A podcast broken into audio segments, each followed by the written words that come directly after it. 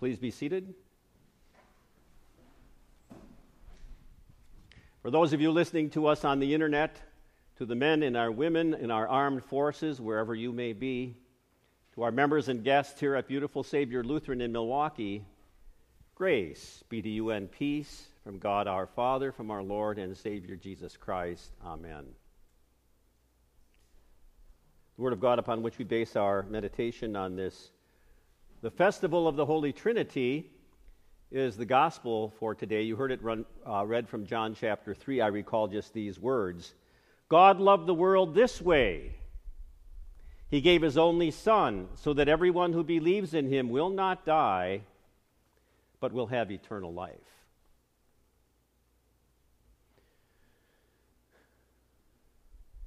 In the name of our dear Lord Jesus Christ, who sacrificed his life so that we might live eternally, my beloved.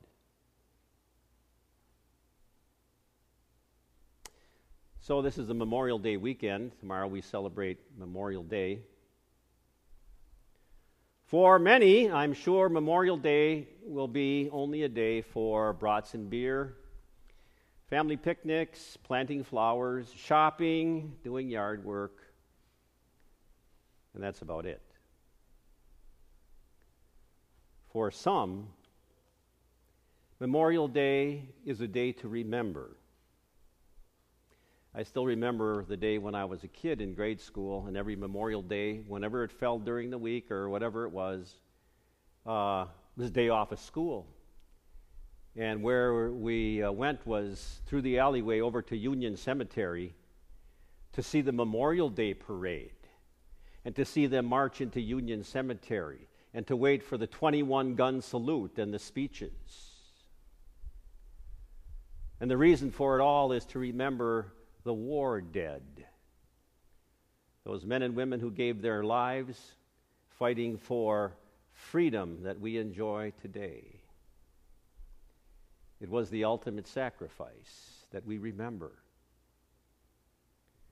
We're here also to celebrate the festival of the Holy Trinity when we remember the ultimate sacrifice for mankind so that we might live eternally in the freedom of the eternal mansions of heaven. And so we take a look at the Holy Trinity and its plan of a sacrificial death for our eternal life. This is the one Sunday of the church year that we take time to raise our eyes, like the disciples did at the ascension, and stare at God and say, Wow, awesome, magnificent. Today is the one day of the church year that we take time out just to thank God for being God, to thank Him for who He is.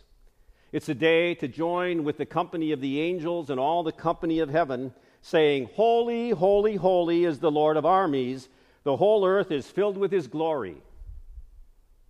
Holy, holy, holy is the Lord God Almighty, who was, and who is, and who is to come. And from Revelation, O Lord our God, you deserve to receive glory, honor, and power because you created everything. Everything came into existence and was created because of your will and so today is also a day to remind ourselves that we're living in a day and age of false religious pluralism. That means that there's not just one way to eternal life in heaven, but a whole lot. It's a day for us to remember that there is only one God, and He has revealed His identity in Holy Scripture so that He doesn't remain a stranger to us. And He is the Father and the Son and the Holy Spirit. He is the Creator, the Redeemer, and the Sanctifier. He is our Father and our brother and our Comforter. He is three in one and one in three. He is both plural and singular at the same time. He is a triple singularity. He is a singular trilogy. Shema Yisrael Adonai Eloheinu, Echad, uh, uh, Adonai Echad. As Moses said to the people at the foot of Mount Sinai, Listen, O Israel, the Lord our God, the Lord is one. The Lord our God, the Lord is one, the Trinity. Today is a day to remind us that Brahma and Buddha and Allah do not exist. Today is a day to remind ourselves that Jupiter and Zeus and Mercury and Achilles and, and Venus and all the gods and goddesses of Rome and Greece do not exist. They're only contrivances in man's mind.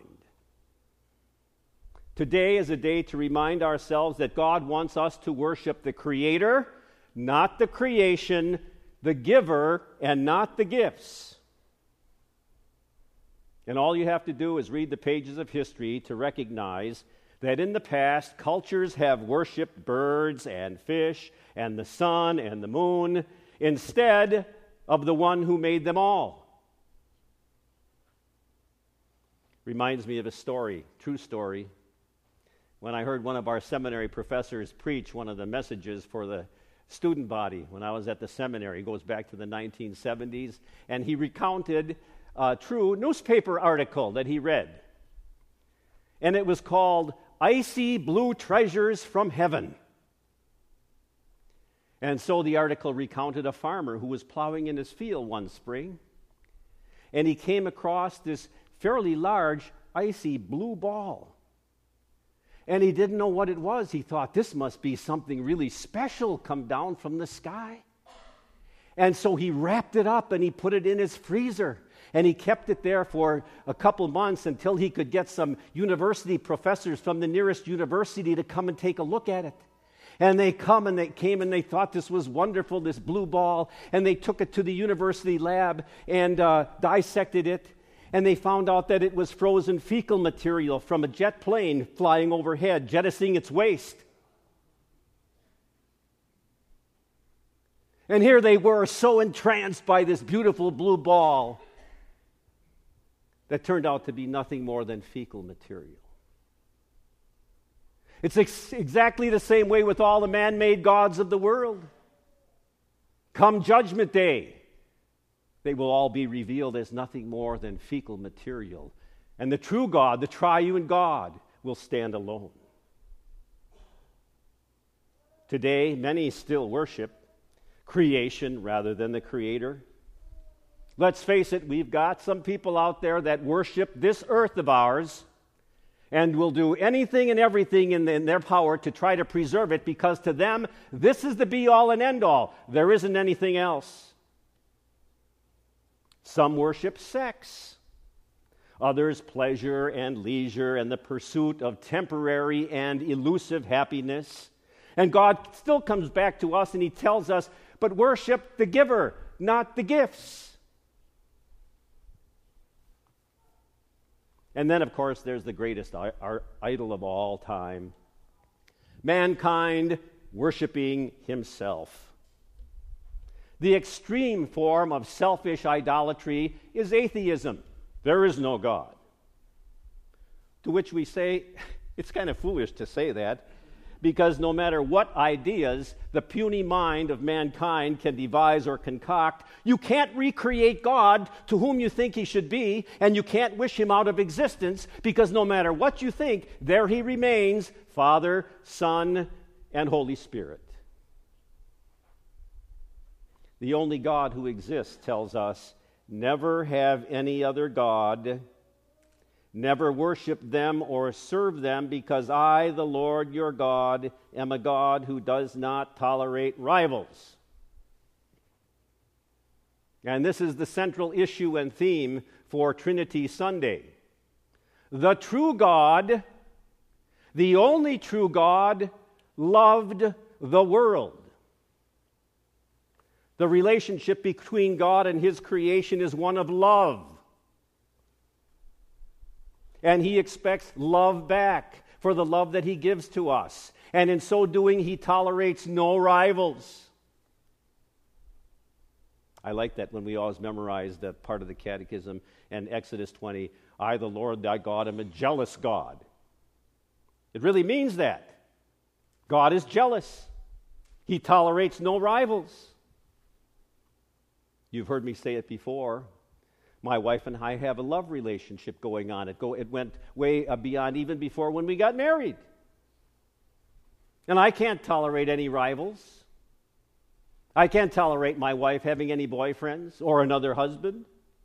Then our relationship is over. And I would get, uh, my wife would get very jealous and angry if I had a bunch of girlfriends.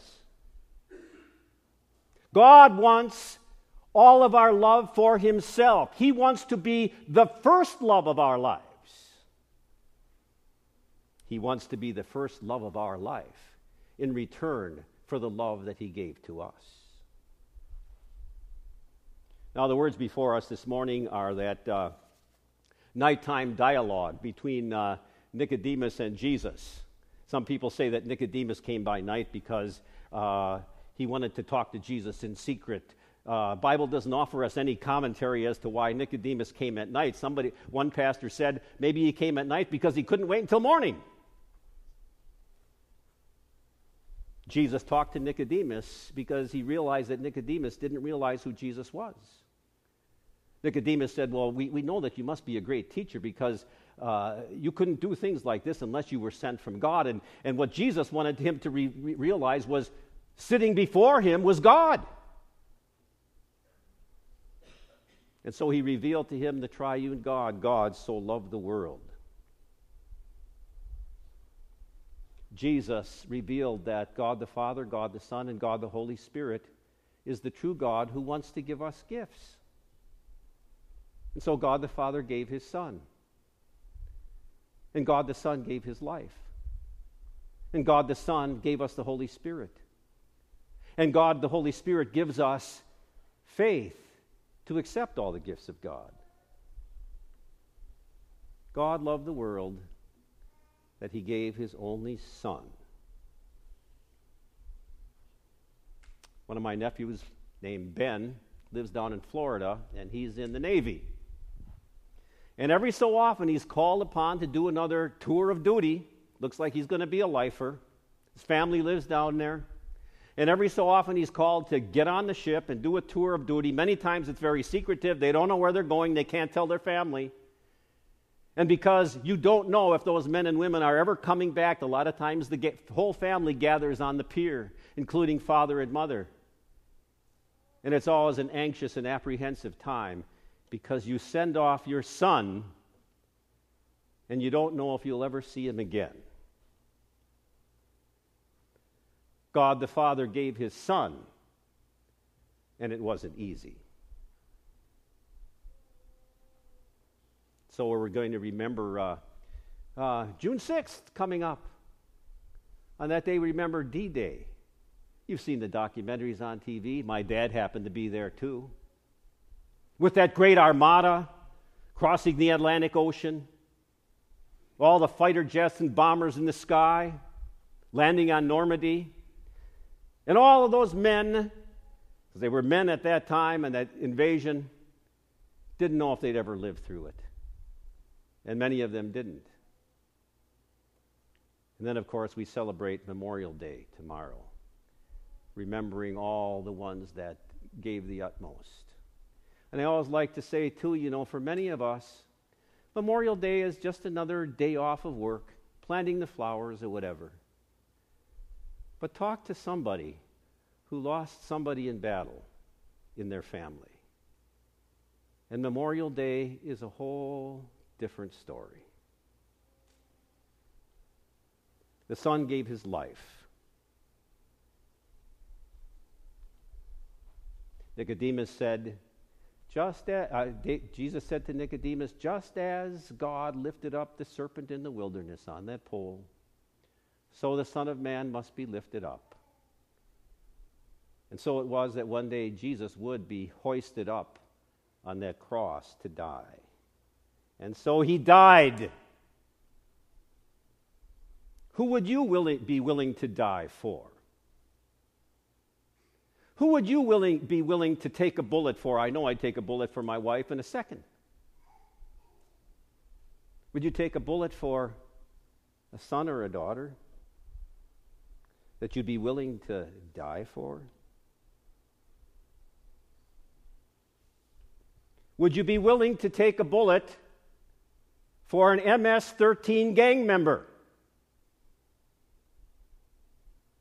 Jesus did. St. Paul reminds us. Look at it this way at the right time, while we were still helpless, God died for ungodly people. Finding someone who would die for a godly person is rare. Maybe someone would have the courage to die for a good person. Christ died for us while we were still sinners. This demonstrates God's love to us. God loved the world.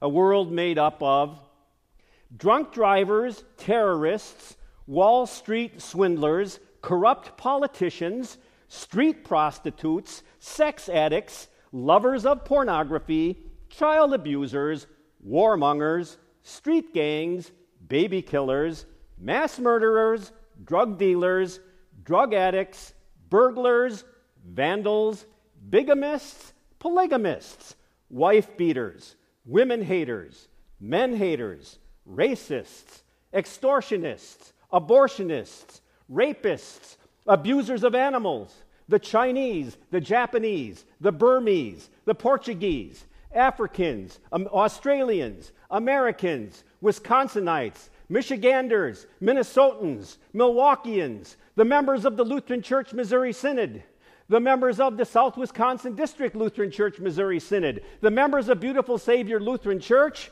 and you and me. For the whole world, so uninclined on their own to show any love at all to the only God who is there, God sends his Son to rescue and to be killed so that other can, others can live, so that whoever believes in him should not perish, but have everlasting life.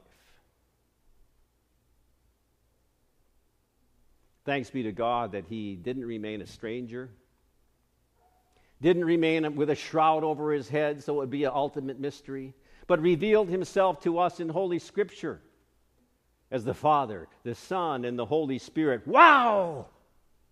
Awesome! Magnificent! We are so undeserving of his love. But that doesn't change the fact that God loved the world. And that's you and me too. What more can we say? But just repeat the words of Revelation. To the one who sits on the throne and to the Lamb be praise, honor, glory, and power forever and ever.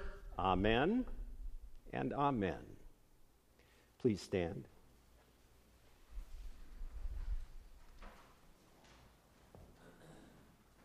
Peace of God, which passes all understanding, shall keep your hearts and minds through faith in Christ Jesus. Amen. We confess our faith in the words of the Apostles' Creed. I believe in God the Father Almighty, maker of heaven and earth, and in Jesus Christ, his only Son, our Lord, who was conceived by the Holy Spirit, born of the Virgin Mary, suffered under Pontius Pilate, was crucified, died, and was buried. He descended into hell. The third day he rose again from the dead. He ascended into heaven and sits at the right hand of God the Father Almighty. From thence he will come to judge the living and the dead. I believe in the Holy Spirit, the holy Christian church, the communion of saints, the forgiveness of sins, the resurrection of the body, and the life everlasting. Amen. We take this time to gather our tithes and our offerings and our connection cards.